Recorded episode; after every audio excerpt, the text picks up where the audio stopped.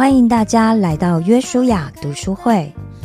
这是一个我们和大家一起读书、分享，或者一起听书的单元。这个节目是由戏剧圣经和我们 WAV CCM 共同制作播出。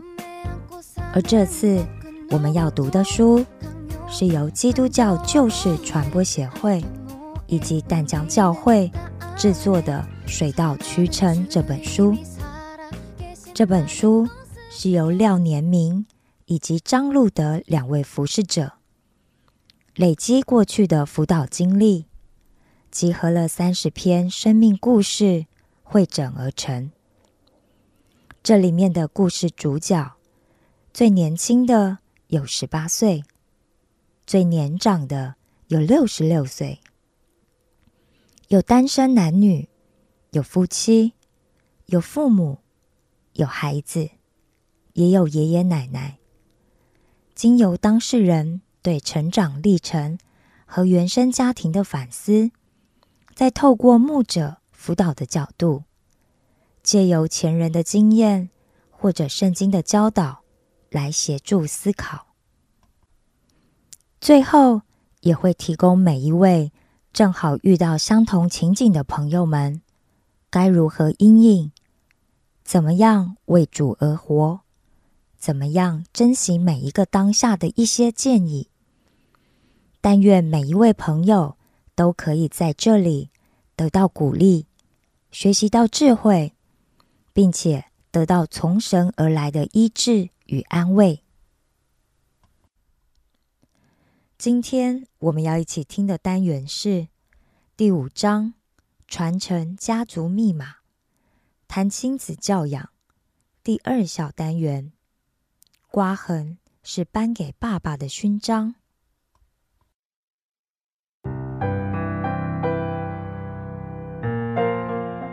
五之二，刮痕是颁给爸爸的勋章。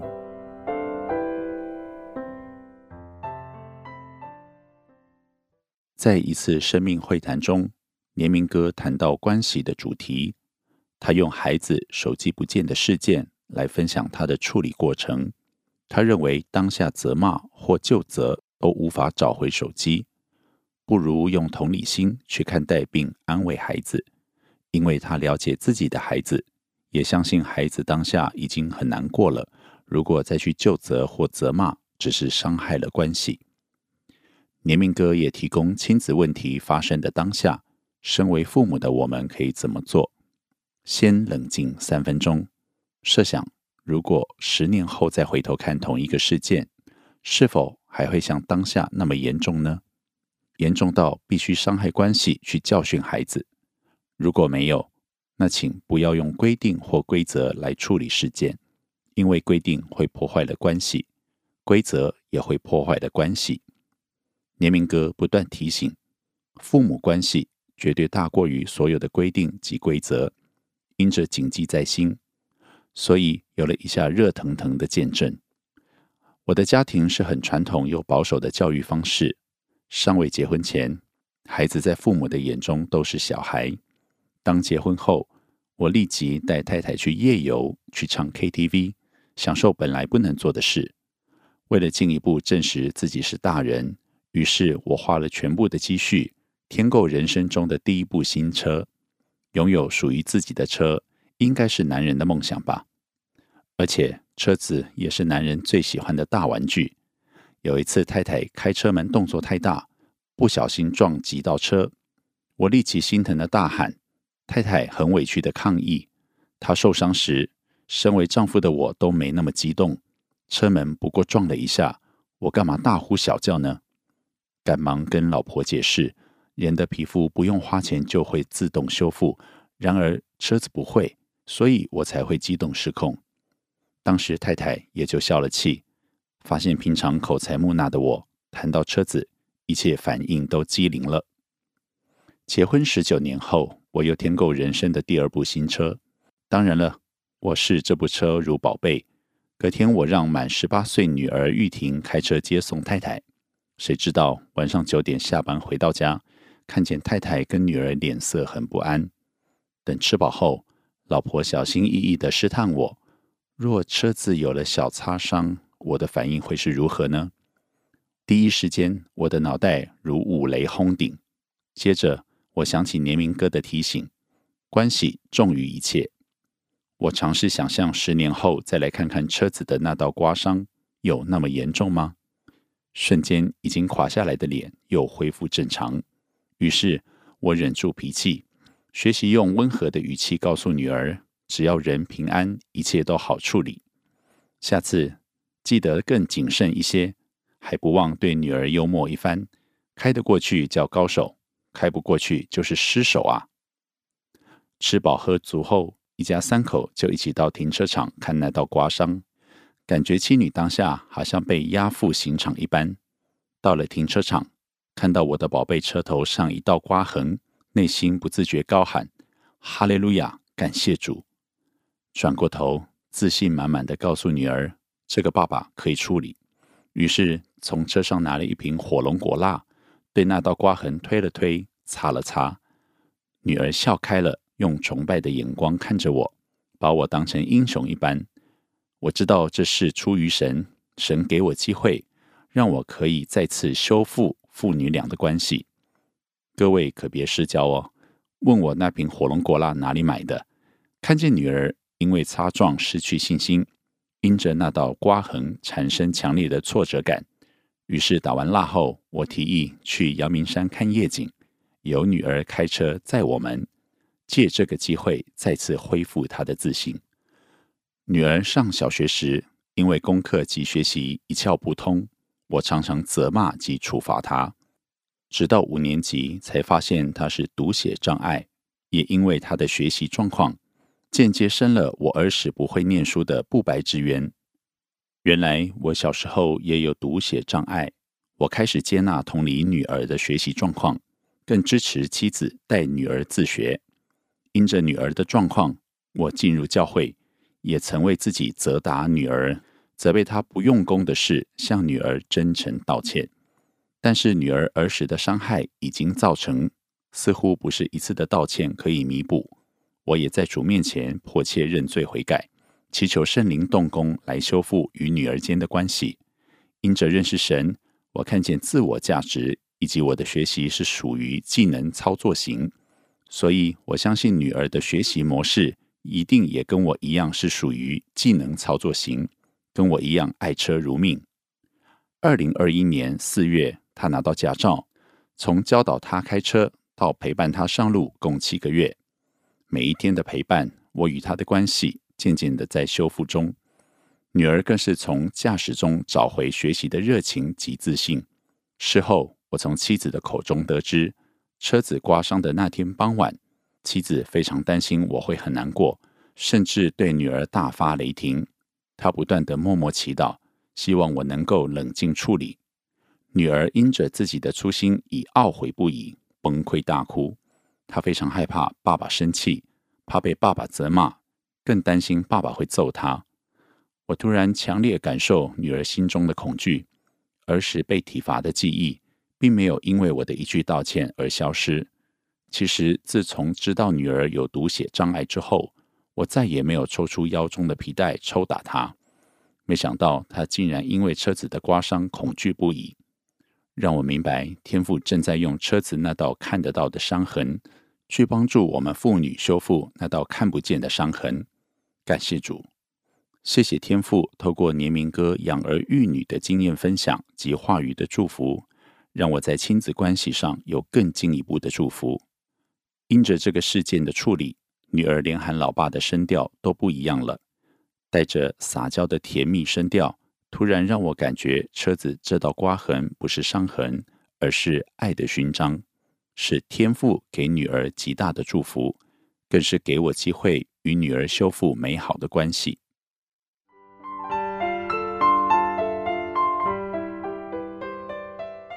年明老师、路德老师回应：回应一，让孩子爱神、爱自己、爱爸妈。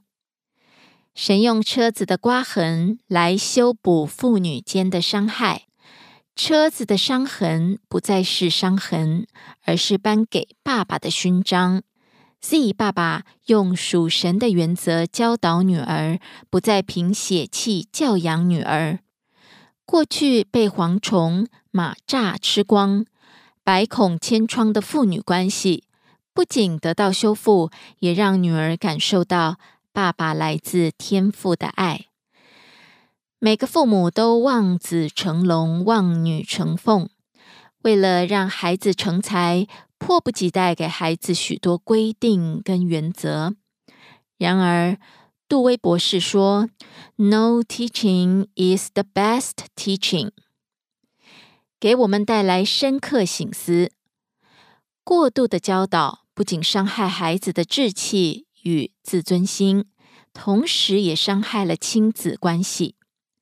所以，有些父母发现孩子进入青春期就开始变形走样，变得异常叛逆。其实，孩子大部分做人的道理与生活原则的学习，是来自自己的体验与思考，而不是来自大人的谆谆教诲。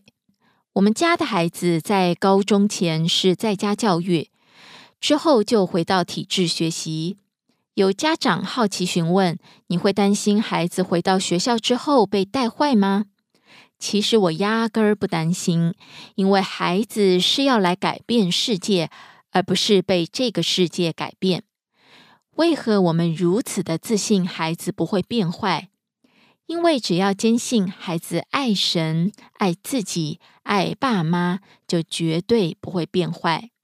当孩子爱神，就会敬畏神，遵守神的律法；当孩子爱自己，就不会去做一些伤害自己的事，例如飙车、过度玩三 C、吸毒、酗酒。当孩子爱爸妈，就不会做一些让爸妈羞辱的事，他不会三天两头被老师叫去学校。或是三更半夜去把他从警察局保出来，因为他做任何事情都会为父母再想一想。爱就是连结，有了爱，孩子会跟神连结，会因着神而得灵得力，会听得见神给他的话语。当孩子与父母有了连结，父母的痛就是孩子的痛。父母的快乐就是孩子的喜乐。当孩子与自己有了连结，他会看见自己的美好，他是无价的，是独一无二，是值得被爱的。因此，他无需耍废作怪，也能够感受自己真实的需要与存在，不会做一些让自己懊悔懊恼的事。因此，养孩子最在乎的是亲子关系。只要有了连结，我们可以了解彼此的感觉与期待。回应二，关系更胜于一切。孩子弄坏了你的东西，你的反应是什么？勃然大怒？轻描淡写？孩子六岁前开始建立自我价值。如果孩子无法认同自我价值，会变得自大或自卑，缺乏自信。一个自大或缺乏自信的孩子，未来的人生一定跌跌撞撞。孩子的自我价值来自体验。如果一个碗、一个杯子都比我重要，孩子又如何建立起自我价值呢？所以，孩子弄坏东西、弄丢东西，我们不会勃然大怒。东西坏了固然心疼，但是我们要让孩子了解，他才是我们最宝爱的。我们更在乎彼此的关系，不会因为孩子的学习表现而破坏了亲子关系，更不会因为丢了东西去破坏亲子关系。孩子错误的行为需要被教导，但不需要拿亲子关系去换取。孩子的品格是在爱的关系中成长的，不是在紧张冲突的亲子关系中成长的。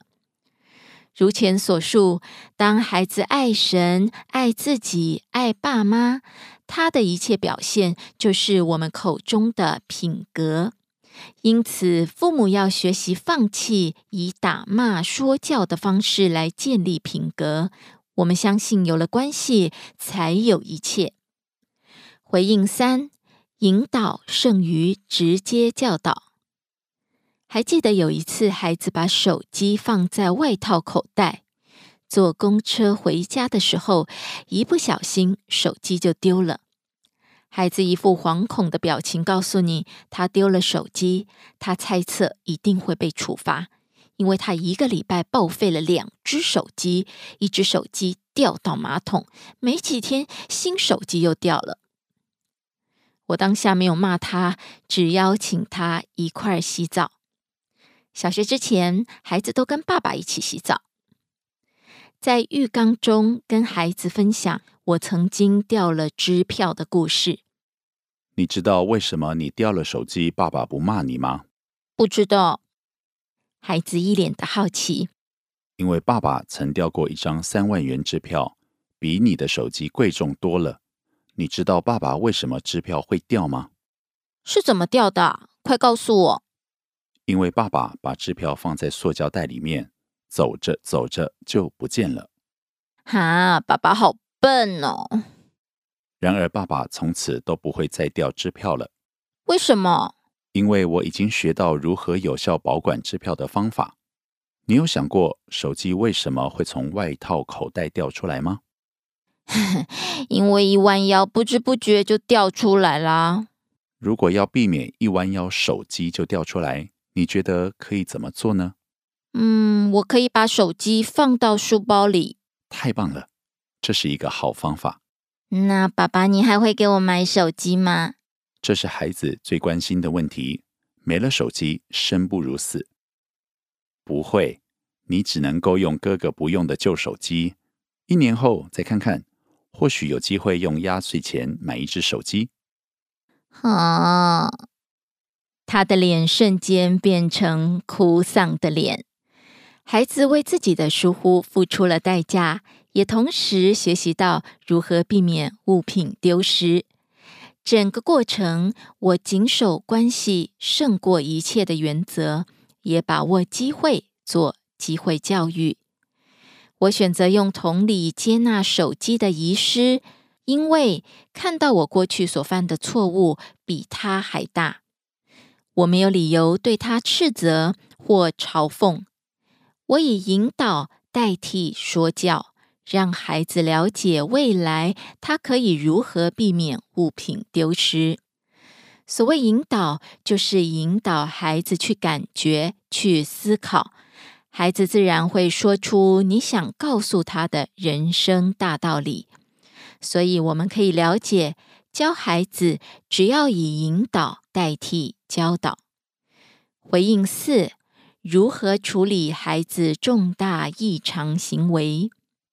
第一，不在情绪中动用权威。孩子的重大异常行为，通常父母都会感到生气。然而，我们要切记，我们是在教养孩子，不是在发泄情绪。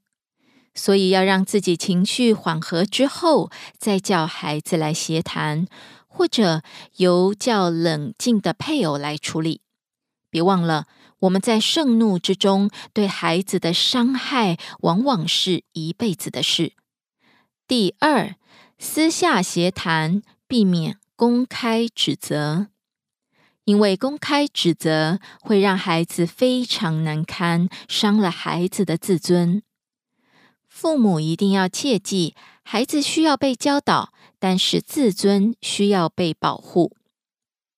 第三，先安抚孩子的情绪。人在情绪中是无法思考的。当孩子处在恐惧不安的情绪中，是海马回在作用。只有情绪稳定了，才可能动用大脑皮层去思考。记得有一次，孩子说谎，需要由我来处理。当我说“看爸爸”，孩子便嚎啕大哭。于是我什么也没说，只是拥抱着他，告诉他爸爸爱他。当他啜泣停止了，我才开始说话。当我们四目接触，他又开始嚎啕大哭。于是来来回回三次，才开始正式对谈。我很清楚，当孩子处在情绪中，父母一味的指责、谩骂是没有果效的。第四，让孩子了解负面行为所带来的影响，同时让孩子了解父母的感受。当我告诉孩子：“当你说谎，我很难过。”孩子便已经哭得稀里哗啦。我可以感受我们的心当下是连在一起。孩子了解自己负面行为所带来的影响，通常我就不会再说教，尽量不跟孩子说你应该或不应该，改用你可以怎么做。也就是说，孩子不需要透过说谎就可以满足自己的需要。第五，要做事后的安抚。最后，通常我会抱抱孩子，告诉他：“爸爸爱你。”可是我不喜欢你所做的行为，让孩子感受他是被接纳的，不管他犯了多严重的错误。觉察是成长的开始，是不是让我们来进行自我反思，去发掘我们生命中的盲点呢？第一，我的孩子爱神、爱自己、爱爸妈妈。第二，我重视关系还是其他外在的事物呢？第三，我的孩子感受到自己的价值吗？第四，我习惯引导还是说教？第五，我是否习惯在盛怒中教训孩子？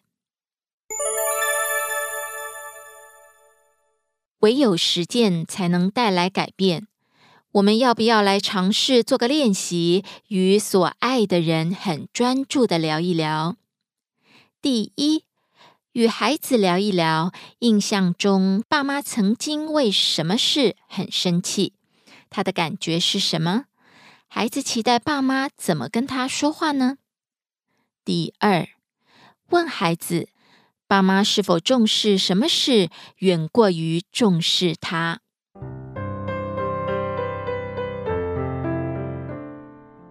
本节目由旧事传播协会淡江教会共同制作。